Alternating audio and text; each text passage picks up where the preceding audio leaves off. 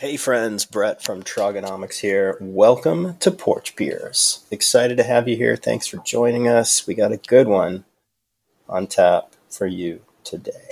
So here's how it works. I do a question or two or a concept with Trog. He doesn't know the topic we're going into. We just set the time, we turn on the Zoom, and I hit him with something. In this case, um, as with a lot of porch beers, it starts with a, a, little bit of a question or two in my head that marinates and marinates. I'll go on a couple of runs. I'll think about it. Uh, I might even text Trog uh, just a little bit of a question or two to kind of start that conversation and see if it's something we want to deep dive into. Um, exactly how this one happened. I, I read some some media, watched some media on the company Big League Advance, and did did a little bit of homework. And I reached out to Trog and it's like, hey, have you heard of this company and, and this concept?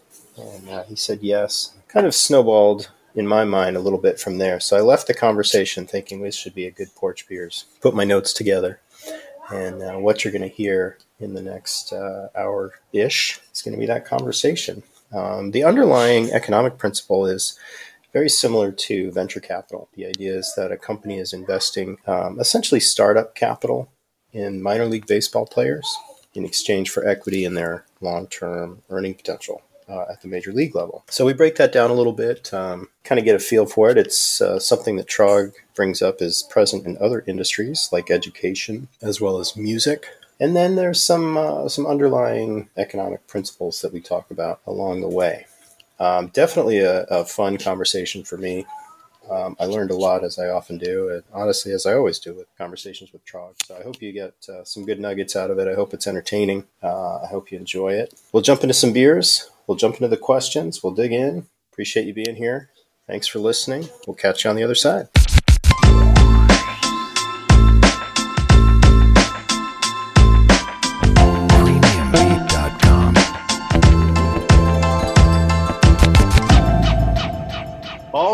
Right, Trog, welcome to Porch Beers. How's your day going? It's good. It's good. I uh, had a long run, and I'm looking for some uh, some hydration. Okay. Well, so, uh, we've got that. Porch Beers does not come empty-handed. Let's do this. Let me just uh, let me set the table a little bit here. Another Porch Beers episode. I'm super excited about this one. Uh, like a lot of them, they've been in my head for a little while. I'll go on my runs and I'll start to kind of, you know, architect where my thought process is going a little bit, and then you know, a couple weeks go by and I'm like, okay, this is the part of the conversation where I need Trog to tell me what I'm missing. I need an actual point of view other than my own. Um, so let's see, how should I phrase this? I'm gonna I'm gonna give a caveat to our listeners first because I've taken some heat. I think it was uh, your neighbor gave me a little heat. It might have been someone that lives in your house with you, doesn't think that we're on the up and up. And I, and we've we've brought this up before, but I want to I just want to make this clear. We haven't really had this conversation yet. About a month ago, I texted you about the company that I'm going to talk about, and oh. I had asked you if you'd heard about it. Okay. Uh, I'm seeing. I think you know where I'm going to go with this one uh, perhaps, but I texted you to see if you'd heard about it. You said you'd, I think, if I'm not mistaken, you'd heard a podcast about it. Okay. Or maybe you'd done, maybe read an article about it. And that was, I think that was about it. Um, I took, I took a text uh, hot take from you of like, you know, it's kind of like this or that. Um, but what I would like to do is deep dive here. And I've done some research. Uh, and what I want to do is, is uh, set it up a little bit, give you a little bit of background. I, I put my data analyst hat on. Um, I put a few numbers together, and then we're going to break down some questions. Okay. If that's okay, I want to get your opinion, your points of view based on on some of the stuff that we'll we'll be talking about. Um, so, so again, we don't you don't know exactly where we're going here, but the um, you know, much like our U2 Wu Tang, like you know who U2 and Wu Tang are, but we're going to dig in a little bit. So the um, I'll, I'll just I'll just hit you with the top line. Big League Advance is the name of the company. They invest cash in some minor league players. And in exchange for investing that cash in these minor league players, they retain a percentage equity in that player's future earnings at the major league level there's a lot of additional bricks that go to that house that we can get into, but that's where we're going to go. So, what I want you to do is start the engine a little bit. Okay. I want you to think a little bit about where we're going to go here. And, um, uh, and uh, as always, you're an economist. You're a classically trained, brilliant economic mind, and that's kind of the you know that's kind of where, where we're going to go. Before that, though, it's it's porch beer time. Yeah. So talk to me. Talk to me. What are you rehydrating from your run to today? Uh, what's your rehydration strategy? Yes, and you know, for I'm not a I'm not a health expert. I have had plenty of water and some Gatorade, yeah. so I'm not solely relying on this. But uh, when we say Dr. Trogdon, we're not talking Dr. Trogdon registered dietitian or you know medical doctor. We're talking economist. So you're more than welcome to give bad hydration advice and That's not right. be legally responsible. A, a friend of mine likes to joke when he got his PhD that you know we're a doctor, but not the kind that helps people. um, there's a lot have, of weight in that. I, I, have I have both in my family. I have a PhD for a father and I have an MD for a sister, and uh, that phrase alone probably would have made for some awkward dinner time conversation. I have a Sierra Nevada. Uh, I'm pretty oh, sure nice. I've done one of theirs before. East Coast wow. West Coast combo, and I have a what's called a Summer Break. It is a hazy IPA, mm-hmm. which I like. But the other thing I like about this one a lot of hazies get high ABV. This is yeah. a session hazy, so it's only 4.6. So, Ooh, well, that's again, I mean, for, that's for rehydration, I think that's the way to go. So, yeah, Sierra Nevada summer break.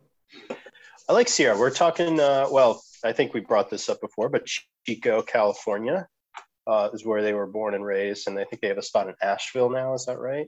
Yep. They're doing yep. a little distro out of Asheville. My my wife spent a good uh, chunk of her uh, college years there. Uh, our good buddy Alex, uh, he did that as well. And I can only imagine what it might be like to go to college, not at Baylor, where uh, you know drinking uh, was uh, judged heavily. Also, having you know instead of the Dr Pepper Museum around the corner, you had the Sierra Nevada tasting room around the corner. I'm guessing it was maybe a better college experience uh, from that point of view. Um, so uh, respect to the to our friends in Chico um, and at Sierra Nevada. So enjoy. I'm going to go with uh, Fort George. They are out of Astoria, Oregon, keeping it local, keeping the economy here nice and strong. It's uh, called City of Dreams Pale Ale. Uh, I will say a lot of times when you say IPA, at least I've found, and you know, feel free to light me up in the comments section if you'd like. But I've found when you say IPA these days, at least in Oregon, you're getting a hazy. Mm. Um, I don't know if maybe I'm just going to the right places. That's certainly an option, but that's where we are here. This is a delicious. It's five and a half percent. So you know, just kind of sitting uh, one section closer to the game than the session IPA, but not going with the full blown like you know, I'm not on the mound with everyone. Right. Um, I'm going to go ahead and open it up. And, you know, it's a beautiful Sunday, Oregon uh, late summer here. So I'm going to go ahead and just get started. Cheers to you. Cheers. Uh, and then uh, we'll get down to business. Um, so, Big League Advance. Before I unpack the uh, some of the data I was working on, mm-hmm. some of the some of the um, uh, some of the puzzle pieces I want I wanted to find. I, maybe just tell me a little bit about where your head's at. When I say big league advance, uh, when I texted you about a month or so ago, you were in the loop. You were aware of this company. You had um, a point of view, albeit you know again on text we're we're not you know really breaking it down. So maybe just tell me a little bit about where your head's at initially, what you know. Um, what your thoughts are, if any, or if you're like, you know what, I don't, I don't know, you know, yeah. where where you at so that we can build from there. And i'm gonna uh, i'm gonna hazy ipa myself. Yeah go for it. First couple thoughts come to mind. So in economics um, the one of the things we assume about people as they're making their consumption choices is that they generally like to have a what we call a smooth consumption pattern so ideally if we could optimize our entire lives we'd like to be able to know kind of how much we're going to spend year over year and not have to adjust up and down, you know, a whole lot. So it's called consumption smoothing. It's kind of a feature of our models. But part of what that means is when you when your earnings are lumpy, what you would really like to do is be able to spread that out a little bit. So if you have a whole bunch now, but you're going to need some later, then you save it. If you don't have anything now, but you're going to have a whole bunch in the future, maybe you borrow and kind of bring that future yeah. value back into the present. So that's what we mean by consumption smoothing. So from the minor league players perspective, I'm I'm seeing how this company is allowing them to smooth, uh, you know, potentially pretty volatile earnings. Right? I think we talked about that in an earlier season one episode. Yeah. Mm-hmm. Um, it's going to allow them to kind of smooth their consumption over the over their lifetime. Um, and that brings me to the second thing that came to mind is um, we also sometimes talk about you know we generally like markets we think allowing people to trade generally benefits both sides but there are cases where we have what are called missing markets so there's you know we can think of things like well you know why can't we we can think about a way to sort of help a minor league baseball player pull some of that future income into the into the present. Why didn't that exist? Why is that market missing right? Our financial markets are usually pretty sophisticated and a lot a lot of places those kinds of instruments have already been created, right? Um, so when I when I heard about it, I thought, okay, um, this is a market that may have been missing before, but somebody's had a great idea.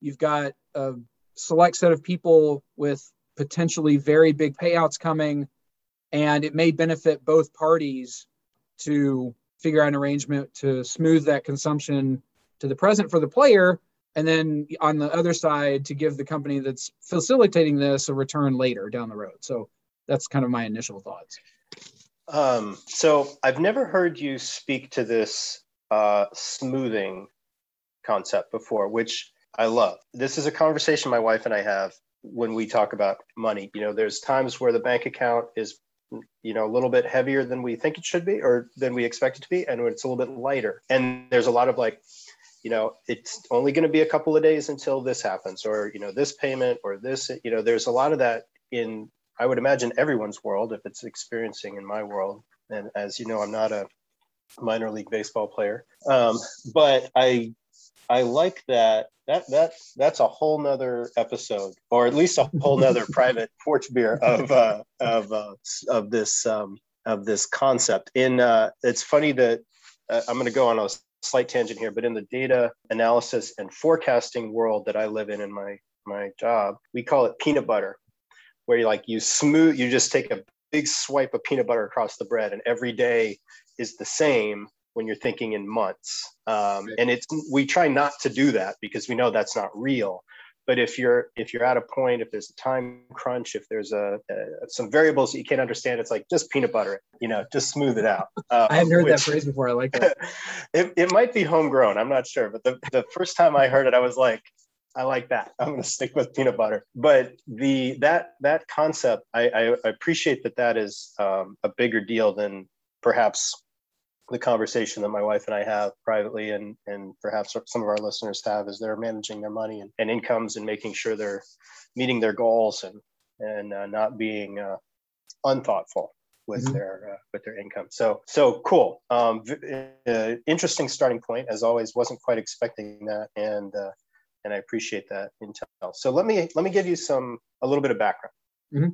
if I can. I did some research on some interviews that the founder of Big League Advance has done and also on their website. So essentially, we're talking about a, a style of venture capital, yes. except that the the investment goes towards a human being and not a business entity that's legally wrapped up in a protected LLC or an S corp or something like that, right? Mm-hmm.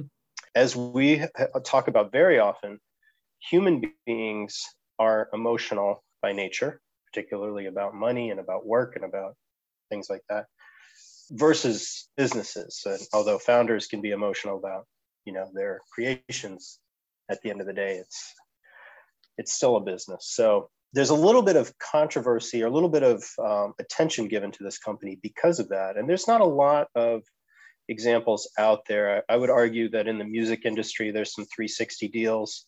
Mm-hmm. Um, the uh, I've heard of a few different companies that are doing this where they basically buy into a band or an artist and they get mm-hmm. a chunk of their merch, they get a chunk of their tour, they get a chunk of their streaming and things like that. And that that's a little bit newer um, and again a little bit more controversial than say the original. Yeah, let me let me give Please. you another example uh, yep. in higher education.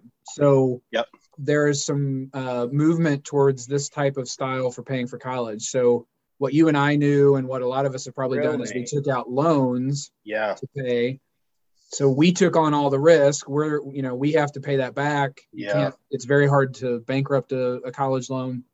So there's uh, there's some folks that have started to try to flip this and think about it more as an equity stake model. So Purdue University is actually a leader in this space, and the idea is that the university is essentially buying a stake in their students' future earnings. Um, and so if you're, I think the typical contract would be, you know, I Purdue helps me pay for school. They basically sort of like own a piece of my future earnings. Right. If I, as, as long as I make it to a certain income threshold, then they start asking for that. But yeah. if I don't make it there, then there's really nothing for them to claim against. Yeah. Uh, I'm not at risk of defaulting on a loan. Um, but I, if, if things go well, I do have to share in the upside. So there, it, it's moving into higher education as well. Interesting, super interesting. Um, well, that is exactly the the model here. So I'm going to tell you what the what I've learned about the investment strategy is, um, and then I'm going to give you some data about uh, minor league and major league players and some of the the the money that can be made or not made. Okay. Um, some of the career lengths and things like that. So essentially the, the investment strategy is $50,000 cash for 1% equity. Okay. The 1% relates to major league earnings only, not minor league earnings, not post major league, not additional revenue streams. Say you open a invest in a restaurant, they don't own a chunk of that. Or if you uh, if you go into uh, uh, perhaps you have a you know a degree or you go back to school get a degree. If you happen to become a educator or a, you know professional they don't get a chunk of that right? What about endorsements? Uh, my understanding and that's something that I, I dug a little deeper in but couldn't really see. My understanding is it does not include endorsements. Okay. Just the major league paycheck. Got it. Asterisk next to that comment that uh, i wasn't able to find out if that was exactly the case so so 100,000, 2%, 153 percent, and mm-hmm. so on. Mm-hmm. Um, so my my first thought, and you know, you jump in here too. My first thought is, without doing a lot of research, 50k for an individual on top of their uh, very nominal minor league salary. Um, it's not going to go. You know, if you have a family, it's going to not last too long. Is that fair to say? Yeah, I mean, I, I actually don't. Did we talk about minor league salaries already? My hunch is that that would be basically like an extra year in the minors, roughly. Does that sound about yeah, right? Yeah, yeah. you maybe a year and a skosh, right? Okay. You know, maybe a year and a half or something. Like if you were really being tight with it. Um, but um, like I said, do you have a, a spouse or somebody that's uh, you know you know living with you, traveling with you, you know living this lifestyle with you? Do you have a child or two? Do you have parents or a sibling that might need a little bit of help um, mm-hmm. and you're you know to your point about that smoothing of income they're they're going to be uh, those those folks that are in your orbit will have an opportunity to breathe a little sigh of relief as you will if you make it there um, begin like as it's not quite perfectly smooth perhaps you have another dependent with you or two um, yep. so my thought was 50 maybe not that much. Um, 100, maybe that's where the sweet spot is, 150, 3%. That's, that's the investment. Um, and again, from my research, I'm seeing about 100 clients that they currently have. Okay. So this isn't available to everyone. They are selective with who they reach out to. Mm-hmm. Um, they they talk about essentially a statistical algorithm where they study who they think is going to make it. Um, there's a few, uh, you know, as as you might expect in that pool of 100 there's a couple people on that end where you're just like oh man you know that's one of the best players in the league. There's a couple of them that you could name. And then you know there's obviously several that didn't make it. One of the first things that i thought when this was this idea when i first learned about this company and this this idea and i think about this with musicians doing a 360 deal as well is boy that 50k you know shoulders drop. You hit that hits the bank account. You already got a few bills lined up you got to take care of. You got all the little things that maybe you wanted to add to your training routine or your your access to making it to the majors. You know maybe you need a gym membership that's got a pool in it where you can do some you know weightless workouts and things like mm-hmm. that maybe you that you don't have access to. Uh, maybe you need a massage uh, you know sports massage a couple times a week that you don't have access to uh, maybe you need a better sleeping situation so you can get that eight to 10 hours of, you know, good quality rest. So you want to live by yourself. So those types of things, you know, and then boom, 50K is gone. Mm-hmm. Right. But like I was saying, they don't pick everyone. They only pick a few folks. They make an offer. Um, they get, it sounds like they give the individual the option of how high they want to go. Do they want to go three, 400,000? You know, do they dig into that or do they want to you know keep it at that 50 it, it, any feedback there? Any thoughts on kind of that level of investment? Um, you know when you think about venture capital early rounds and incubators are kind of in that 10 to 25 range but there's always the like okay once you get proof of concept then you get another round and that round might be a 50 or 100 mm-hmm. depending on you know how scalable it is or kind of how excited people are about it I would say if you're a double A, triple A player and you're entertaining this, you're probably past the proof of concept. So mm-hmm. that ten thousand dollar world doesn't exist, but that fifty to hundred is probably kind of where you would land in that in that comparison.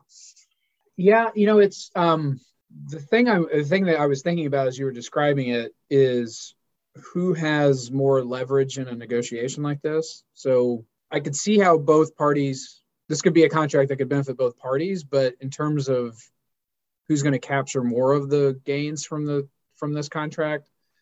I would you know the individual player doesn't seem like they would probably have a lot of leverage. There's only so much control they have over their odds of making it. The company's got all the data. The company has a big pool to choose from. Um, it's not like there's a lot of companies doing this right now for the player to shop amongst. Um, so in that kind of equilibrium you know i could see i could see the the price per percent, you know, that the player gets might be on the low side. I, I kind of heard you say like, uh, I would, I would have thought. This is how I interpreted your comment: is that you would have that Brett would have thought that for a one percent stake, it might be worth more than that, and that the player should be getting more than fifty thousand um, dollars. And I think that's just a again. I think it's just it comes down to the bargaining power uh, between yeah. the two the two groups in this, and I think it mostly would lie with this this company? The was it big league stakes, major league stakes? Uh, big league advance. Big league advance. Um, yeah. Now you know if a couple more companies decide to get into this market and they can, you know, now the player, if, if they are, if they think they have some leverage, they can get into some bidding wars and things like that. Um, when you have these when you have these thin markets like this where there's not just a bunch of sellers and a bunch of buyers um, it, it, a lot of that negotiation is all about the bargaining power and who has the yeah. most. It's not a flooded marketplace for sure. Yeah, definitely not yet. Um, let me give you some just some numbers of you know how many people are in this pool. Total professional baseball players in minor and major league is about 6,500 total players, based on the amount of teams and the roster constraints of each team. Okay. Um, there's fluidity, right? There's people coming in and out. 65-ish is about is about the number. There are 206 teams in the minors and there are 30 teams in the majors. In the minors, there's a, a 28 player roster. In the major, there is a 26 uh, 26 man roster. Um, so that's kind of where I'm getting that number from. The average career of a major league player is five and a half years, and it varies by position. Mm-hmm. Pitchers mm-hmm. is lower. Um, first base, for example, a little bit longer. Mm-hmm. Um, pitchers about four years, just for re- reference. another interesting note about 19% of major league players only play for one year. Oh. So about one in five people that you see at any given time are going to play for a season and that'll be the best. You know, that's it. Um, so for every every Brandon Crawford and Buster Posey that have started their careers uh, with one team and stayed and stayed and stayed and stayed, there's a lot that don't. Right. One other thing I'll note, and then I'm going to get into some money. About 10% of the AAA players make it to the majors. That's a really low number. Yep. So we did a we did a uh, season one episode about chasing your dreams. We used a lot of references to the minor league system. Uh, I'm going to double down on what we talked about then. It's real hard to get to the majors. A lot of people don't make it. Yep. A lot of people don't make it. Once you make it, minimum wage, we, we talked about this as well, is about a little over half a million, about 570 a year. Average salary is uh, 4.7 million a year.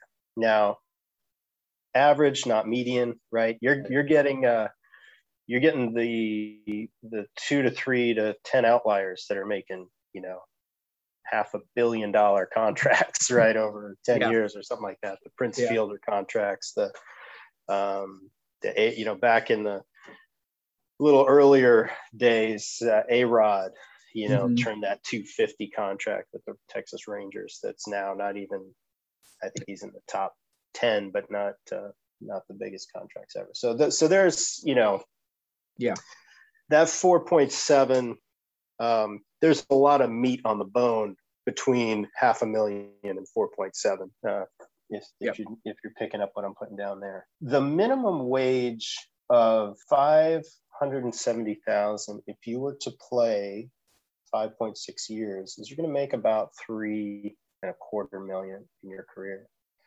Uh, if you sold 1% of your equity for $50,000, you were going to pay back $32,000. So that's an average. If you make it one year and you make minimum, uh, excuse me, if you make minimum wage for an average career length, you will mm-hmm. not pay back the 50K. So you will come out on top by about $11,000. Uh, excuse me, by about $18,000. Okay. Um, so as I'm unpacking these numbers a little bit, I'm seeing a lot of people uh, a lot of risk on big league advance. Yeah. Given the pool of of opportunity. Now, if we step back from that, there is, you know, what they're doing is they're trying to find the guys at the top, you know, that are not down in this world and they're trying to invest there. So they're obviously not investing in everyone. Now, let's say you got that $100 million contract 1%, 2%, you know, you're paying back a couple million. That's a nice return on investment for the company. And, mm-hmm. you know, you're still walking away with 98 mil, you know, before taxes. Unpack that a little bit. Um, how does that shape your opinion? Ask me some feedback if I'm, you know, did I skew the data to make it look the way I want it to look? Um, how, where, where's your mind at this point? Having heard some of these. Uh, I mean, I think the, the data sounded solid to me. I guess my first thought was maybe the 50,000 for 1% for the player isn't such a bad deal.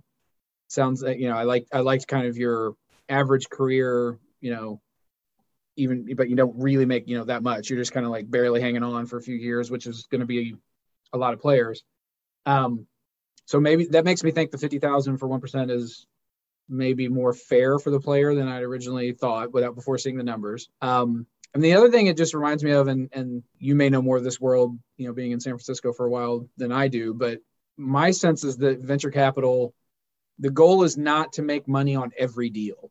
The goal is to find the unicorn and let that thing pay for all the other bets that you placed. So, in that sense, you know, when you did your anal- your analysis and you know the typical player that that this company might contract with they, they may lose money on. Um, and i i think they're probably expecting that. I think that's part of the model is we have to attract yeah. some of the top players here and we really only need of the 100 you know we really only need one or two of those massive contracts and now we've we've recouped everything. So it's not the um i mean you can tell me kind of what it is in re- my sense in retail like traditional retail is everything you sell you want a margin on every transaction right yeah. you're not yeah. i mean you, to, you want to make money on every single every single thing you do you want to make money on because you're only making a little Right. There's there's no 800% return item that you're just boy if somebody comes in and gets that shoe I'm you know my bills are paid. There's none of that. It's all yeah yeah, yeah. it's all yeah. Um, I will say to your earlier point about venture capital, I think I think that's best case scenario. I think that's true. Is uh, with the incubators, with the you know the bigger the you know, and I don't want to speak out of turn here, but when I think of like the Sequoia or um, what was our what's our friend Bono? What's the group that he's in? Um, uh, Elevation Partners. Yeah. Sorry, I knew it was a it was a reference to uh, reference to an album. Yeah. Yeah. Um, you know they have such a port, uh, such a um, war chest that then you're absolutely right. They'll go out and they'll invest in uh, lots of companies expecting, um, you know, to kick a lot of tires for the entry level cost and then probably lose it. Um, but then they, you know, they get in on Facebook, they get in on, um, on Yelp, they get in on uh, Twitter and Uber and things like that, and it just boom, you get that big that big kick in, and everything else is covered. So, um, and again, you know, I'm I'm speaking uh, anecdotally or um, a little bit out of my ass, to be perfectly honest, um, having not worked for Sequoia personally, but um, but to back up again to just what you were saying, like when I started running these numbers, I thought that a lot of these numbers aren't aren't weird they're not right. they're not talking to me the way that no money down uh, mortgages with you know a, a sliding APR, uh, you know, were considered predatory when you're when you're looking at people who can't afford to buy a house and you're trying to uh, convince them that they can. Yeah. Um, also, it's a selective. You know, the investor, as in venture capital, is selective you say no to a lot of people. People might come to you and say, "Would you invest?" And you say, "No." Right. Um, and then if you're like, "Well, okay, yeah, but," and, you know, you kind of know what you're getting into. The the break even point for a one percent um, uh, investment for that 50k is a five million dollar contract. I mean, five million career, right? Like career. Yeah. Right. Yeah. So that's a uh, if you're at, at the five five and a half year uh, average uh, career length, um, that's $892,000 contract a year, which, um, I mean, of, it sounds like a lot of players would be or should be happy with that career if they were able to. I mean, yeah, yeah. I mean, you're making what is that 30, 40% above minimum wage. That's mm-hmm. a good, that's a good deal. You're in the, you're in the, uh, you're in the league for more than a year or two. Um, you know you're taking home a good chunk and you're giving up um, not a ton of cash you know right right um, 65% of major league players make less than a million dollars a year okay. so again on a lot of meat on this end of the bone yeah um, so there's a lot of players that just are going to either if this were something that everyone is was invested in which is not how it works but mm-hmm.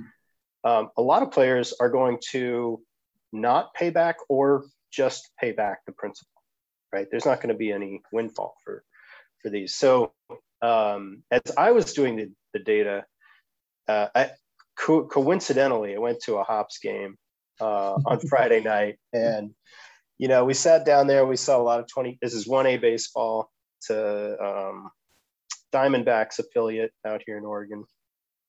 Phenomenal experience, I will say. Um, took the kids down during batting practice, got some autographs. Uh, great hospitality. Lot, everyone was excited to see kids at the ballpark. The big walking hop, the guy in the suit was high fiving everybody. The game was great. So props to those guys. But I'm seeing a lot of young men. Um, I'm seeing a lot of guys, you know, take, you know, shooting their shot. A lot of guys from other parts of the world where the economies aren't as developed. Um, seeing a lot of guys um, you know you're seeing kids you're seeing 20 21 22 year old kids um, yeah in oregon playing baseball hoping that they're not going to be respectfully in oregon playing baseball in a couple of years they want to be in new york city they want to be in la they want to be in san francisco um, so i was thinking about that you know and, and again i'm thinking about these young guys and you know you and i were both 20 21 22 and 50k would have been real money oh yeah That would yeah. have been a big that would have been a big hit. I mean, that was a time in my life where I was certainly uh, experimenting with being a professional runner and was not making ends meet doing that. I was working retail. I was thinking about my career past running. Um, you were in grad school at that point. Um, again, you know, you're not you're not making the big bucks in grad school, right? I mean that so, yeah, that would that's basically two years of my graduate stipend. So like two years of my research assistantship work is what we're talking about. So yeah, half of my earnings during graduate school. yeah. So I'm I'm thinking about this, and I'm a little sensitive to like, you know, are we are we being uh, uh, are we using that 50k, that 100k to dangle in front of somebody uh, in exchange for multiple millions? Um, but as I did the research, I really kind of turned the corner of, first of all, not every guy on that field is going to get this opportunity. Um, not every guy on that field is going to, you know, make it to double, triple A, make it to the majors. If they do, um, and, and things kind of hit the law of averages, um, not a bad, not a bad way to spend five and a half years. Not a bad salary for five and a half years. If you get a little bump, you know, give a little back. Um, yep. Not yep. bad. So one, one, one question I had. Um, yeah. So you're talking about the vetting process. So I'm sure I'm sure this company is spending a lot of money on analytics and trying to get the pool to be, you know, as high probability as you can. The, the question I had, and and you can even talk about venture capital more generally, are you would think they would be incentivized in other ways. So getting the guy the right agent, um, you know, getting, you know, helping him get tryouts for the right teams. Are, are there kind of other benefits to the player in this contract? Is is this company actively working to try to get him the major league contract, or is it pretty hands off? So they're not agents. Okay. Uh, the players would have agents negotiating on their behalf.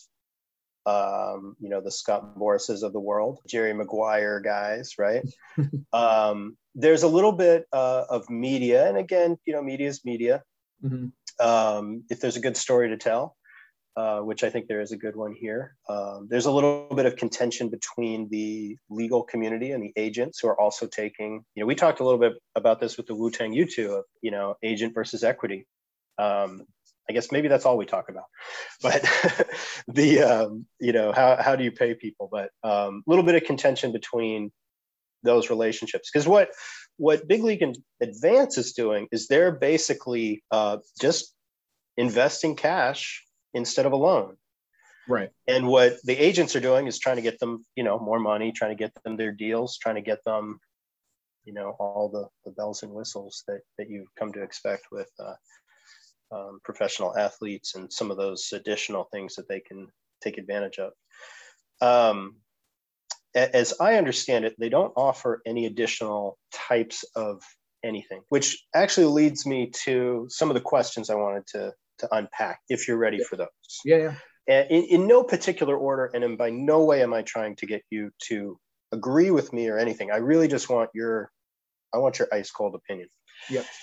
What it, what, how, how are you spending this 50K or this 100K under the circumstances that you're probably going to be, if you're the guy, you're going to be in the minors for two to two and a half years before you get called up. If you're the guy that gets called up, what what's your thought process in how do I spend it? Needs versus wants. Mm-hmm. What, what's your thought process? If you put yourself in in uh, in this player's shoes, um, what are what are some of the what's the list you go down? I would first thing I would do is I, I wouldn't I'd be very adamant about not dropping it all at once on kind of whatever it is. And so part of the reason I'm saying that is conceptually I'm I'm bringing some of my future income back to now, but this should represent a I know it's 1%, but like it's it's it's a a chunky thing, right? I didn't I didn't just bring back like a month's worth of pay. right. I brought back I don't know I don't know 5 years is 60 months. I brought back I don't know a couple months. So I wouldn't I would think about it as again under the under the auspices of consumption smoothing. Like I I would make sure that it could last me again my hopefully my remaining one or two years in the minors.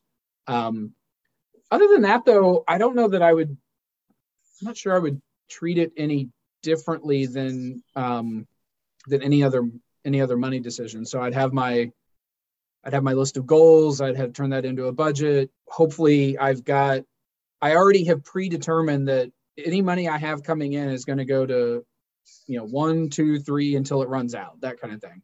So that's how I would be. That's how I would be thinking about it. That this is this is advance on money that you know hopefully I'll be earning later, but mm-hmm.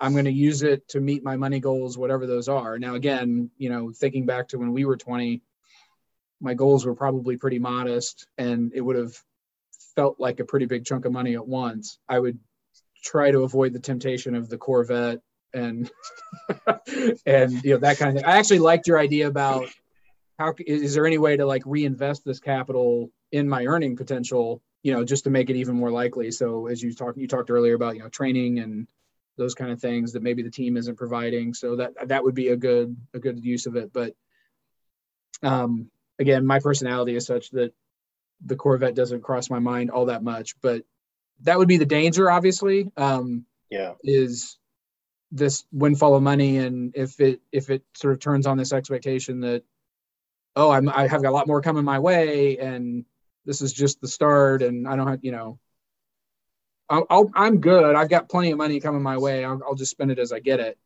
Um, yeah. I think I think the hard part about hard part about these deals for the players, I would assume, is that you've got to be pretty honest and calculated about what your all the numbers you just did. Typical player, you know, mm-hmm. to to turn around and apply that to yourself and realize that the right. reason I'm getting this amount of money is because, you know, my my chances of making it times the money I get given that I make it is it's only so much. Um, mm-hmm.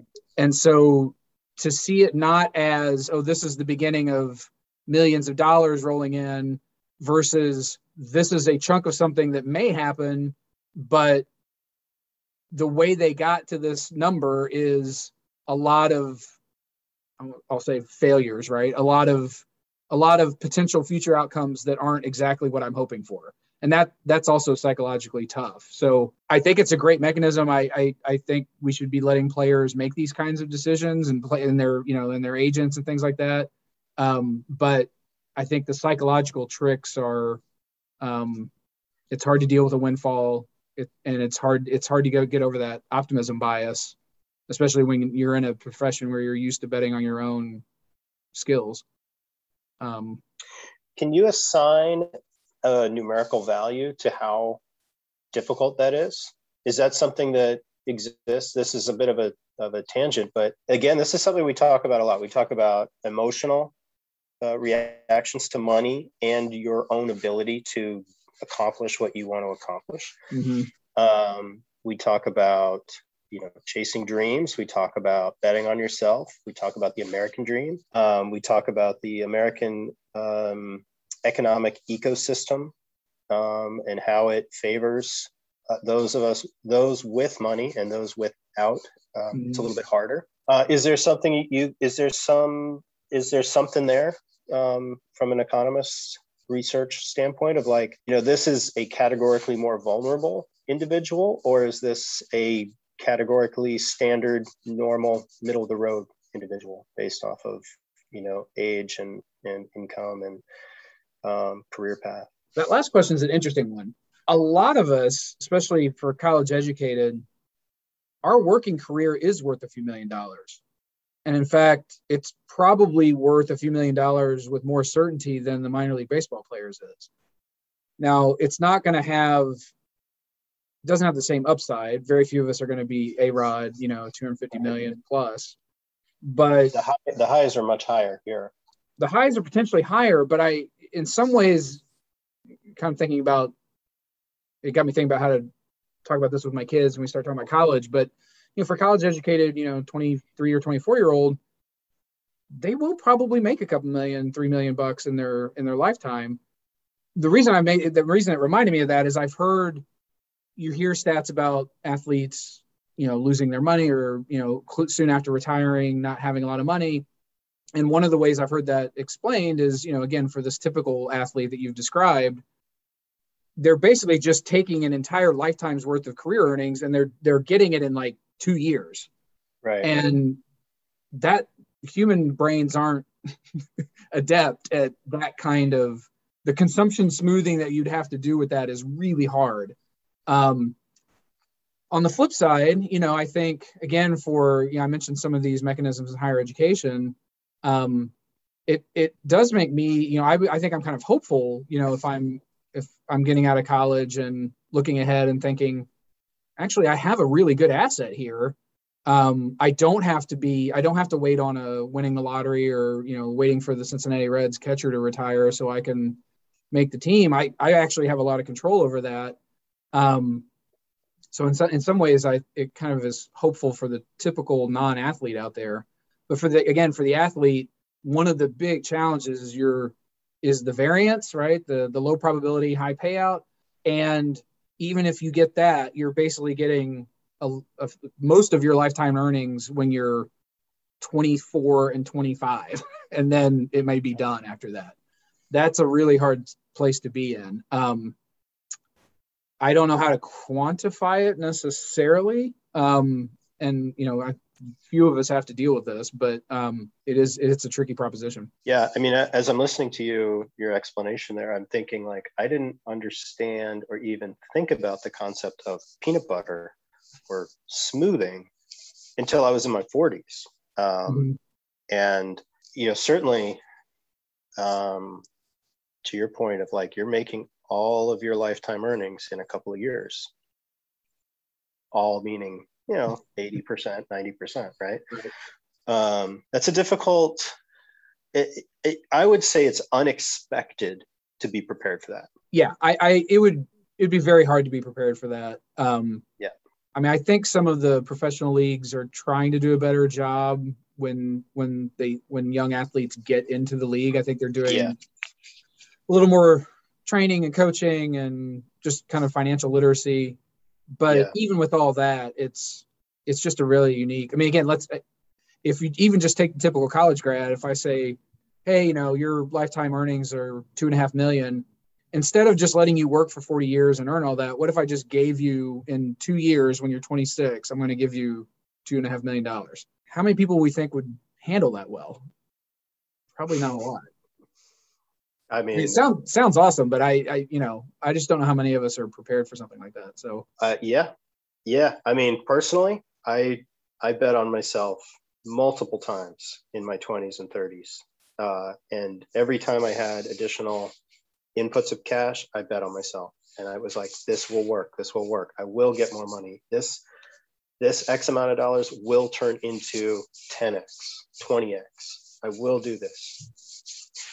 I'm not extraordinary. I'm I'm your average guy, right? There's nothing like I'm not a phenomenal athlete. I'm not a phenomenal business mind, right?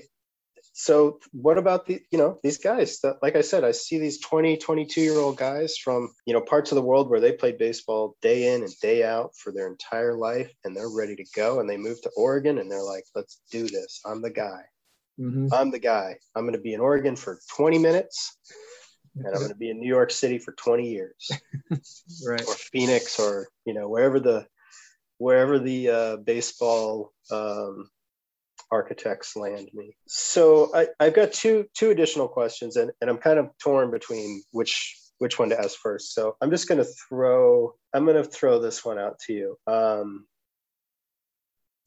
ethical or unethical? This and not I, am not saying this to pick on this company but on this style right. of investing in humans whether it's a 360 deal whether it's purdue university uh, investing in the future earnings of their educated students or if it's a company similar to this where we're investing in human beings and taking a chunk of their future earnings uh, i don't have a big problem with it um, I, I you know i think these are adults uh, as i i mean clearly i'm sympathetic to it being a hard decision but yeah i think i think it can be a hard decision. Yeah i'm uh, uh, I, ultimately i'm willing to to trust to trust adults to be able to make these decisions. We already in higher education allow 18 year olds to borrow a lot of money. So you know I, some people think we shouldn't but i mean they're adults. I don't this it's a different arrangement but i'm, I'm okay that's okay a that's a great answer. That's a great that's a great answer. Uh, one of the first introductions to this company um, did not play that card. The, the one of the first pieces of media that I saw about this company was not playing that these are grown ass adults, and I trust grown ass adults to make their own decisions and be comfortable with those decisions, those consequences. It's not atypical to to be in, uh, introduced to difficult uh, moments. That, that's a fantastic. That's the that's exactly what I wanted to hear from an economist. you know, Yeah, I probably played, are- played it pretty straight for an economist to answer on that one. but- yeah, but it, you know that's fair. Like you're right. These are adults, and it's not. Um, it's. I mean, unless I'm, unless my research, and certainly it could be, um, is is uh, not deep enough. Um, it seems pretty transparent as to what your options are and what your fiduciary responsibilities are Right. uh, as, a, as a consequence. Um, I'll, I'll, I'll add an additional statistic just to, to kind of round this out. If you make it, you invest 1% or you, you take the 1% investment for 50K. If you make it and you are dead on average, you make the average salary, you make the average career length, you are going to take home um, $26.4 million, right? That's 4.7 million over 5.6 years. Okay. 1% of that is $263,000. So you make 26.4 million and you pay back or you pay out um, quarter of a 1000000 Mhm. Um, that's a 527% return on investment. That's pretty good. Yeah, That's I mean, pretty I, good. I hear that's that. average. That's Yeah, average. yeah, that's yeah. if you are an average Major League Baseball player, which, to be fair, checking my notes, there are 780 players in the Major League. So it's a tight little group of people. If you're average amongst those 780, um, you know, you're by no means average. You're a phenomenal athlete and you're, uh, Right. you're worth every penny. But uh, 527% of return, like, yeah, that's great. yeah i mean i hear that and i mean that doesn't sound predatory to me that sounds like both both parties coming out you know fine right they the the, the player It got to seems the player got to you know spend a little bit more while they were in minors and they got plenty of money at the end of the day i mean this is cheaper than agents as far as i know um so and you know and again the nice the the thinking back to higher education the flip side is that they only owe the money, right? They only have to give up that 1% equity stake when the good thing happens, as Right. opposed to like a, a student loan where you're on the hook for that, even if it everything's going in the toilet. So, I, from a from a sort of fairness perspective, I think you could make the case that this this equity model is less punitive. As I was going through this, and I mentioned this, um, I don't know if I mentioned it before we started recording or not, but I was getting excited kind of going through this data. I was like, this actually, my, my initial reaction was, you know, like it's hard to turn down 50K. hmm It's hard to not believe in yourself. It's hard to turn down 300K when you've got, you know, some debt, responsibilities. You've got folks at home that are struggling that you want to help. But, you know, as you run the numbers, and again, like we're not talking about everyone, and we're not talking about paying out if you're not successful. Right. I mean, that's the thing that's hard is when you fail and then you still have to pay. Yeah. Yeah. Um, so um, I've really enjoyed this conversation. I, I, I greatly appreciate some of the insight you've, you've offered. Uh, as I've been mentioning, you're hitting me with some some points of view and some concepts that I wasn't expecting, which were great. How many percentage points would you give up if you were in this position, and how would you approach that decision? Like, you're you're you're the guy. They hit you up and they say, "Trog, we think you're going a long way." Now, you may not have, or you may have some of the things you need to do. You know, what what's your checklist? What what's your checklist of like, okay, should I take 50, 100, a million versus what I give up. How do you think about that? And then and then how do you move forward? I think I would I'm thinking about this as um, almost like a, a insurance policy for me. So this is this is an amount of money that I can get for sure. Um, and I would be psychologically, I would be thinking about it as this is kind of my backup plan. So if, if this major league career doesn't go well, I'm at least going to be able to walk away with however much I decide to sell 100,000, 200,000. I'd be thinking like, okay, so you know, if I was smart with that, how many years would that buy me, you know, to retrain, to get into another career?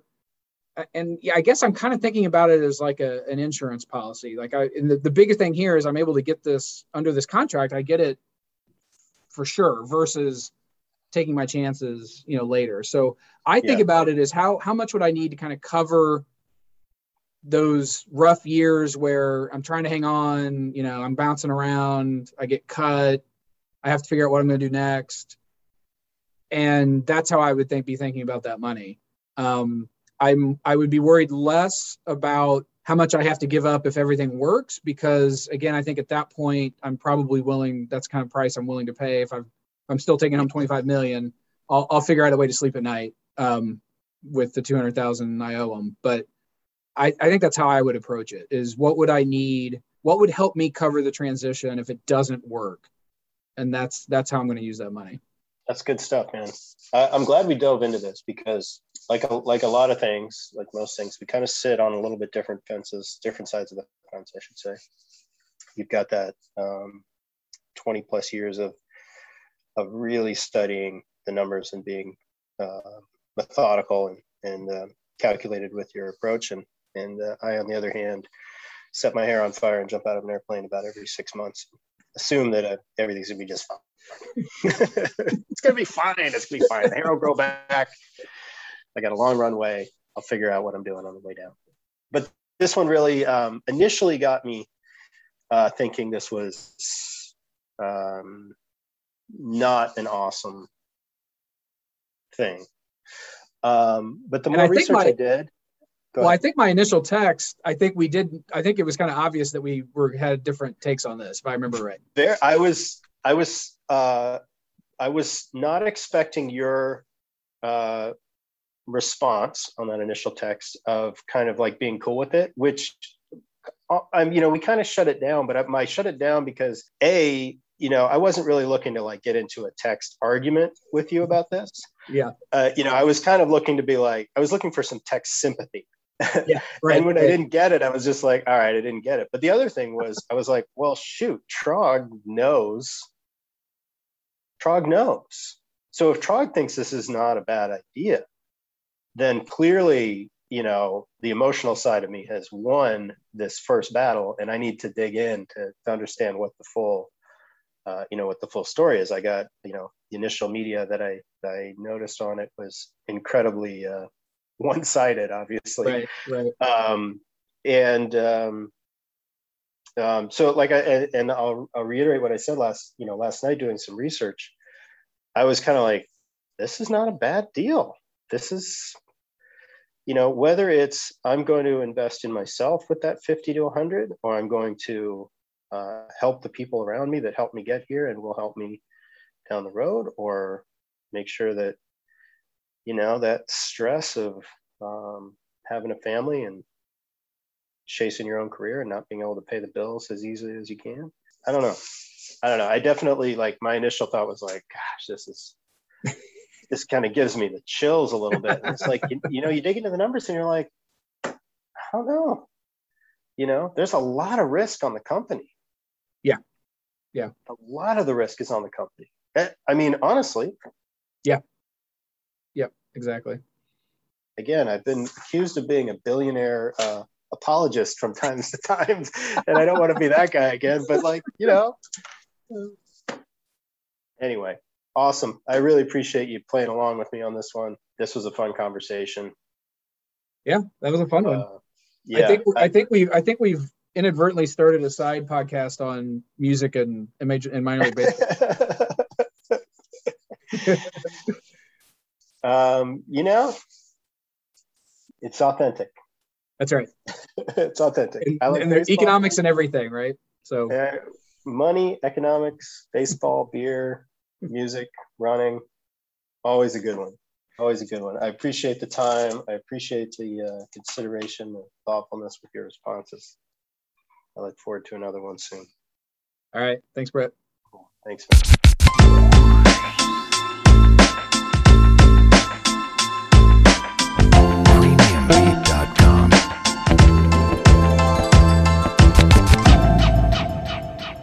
Hey friends, Brett from Trogonomics. Thanks so much for listening. Hope you enjoyed this episode of Porch Beers as much as I did. As I mentioned earlier in the intro, this was a good one for me. I really enjoyed the conversation. I got a lot out of Trog uh, in in this conversation, and I really learned a lot about his points of view and about um, you know some of the some of the ways that uh, Big League Advance and and uh, venture capital operate in their thinking process. Uh, I hope you enjoyed it as well. Hope you got some good intel. Thanks so much for joining us. Thanks for spending the last hour with us. It's a pleasure to have you a part of this conversation. Hit us with a like, share it, forward it to a friend. Have a wonderful day. Thanks again. We'll see you next time.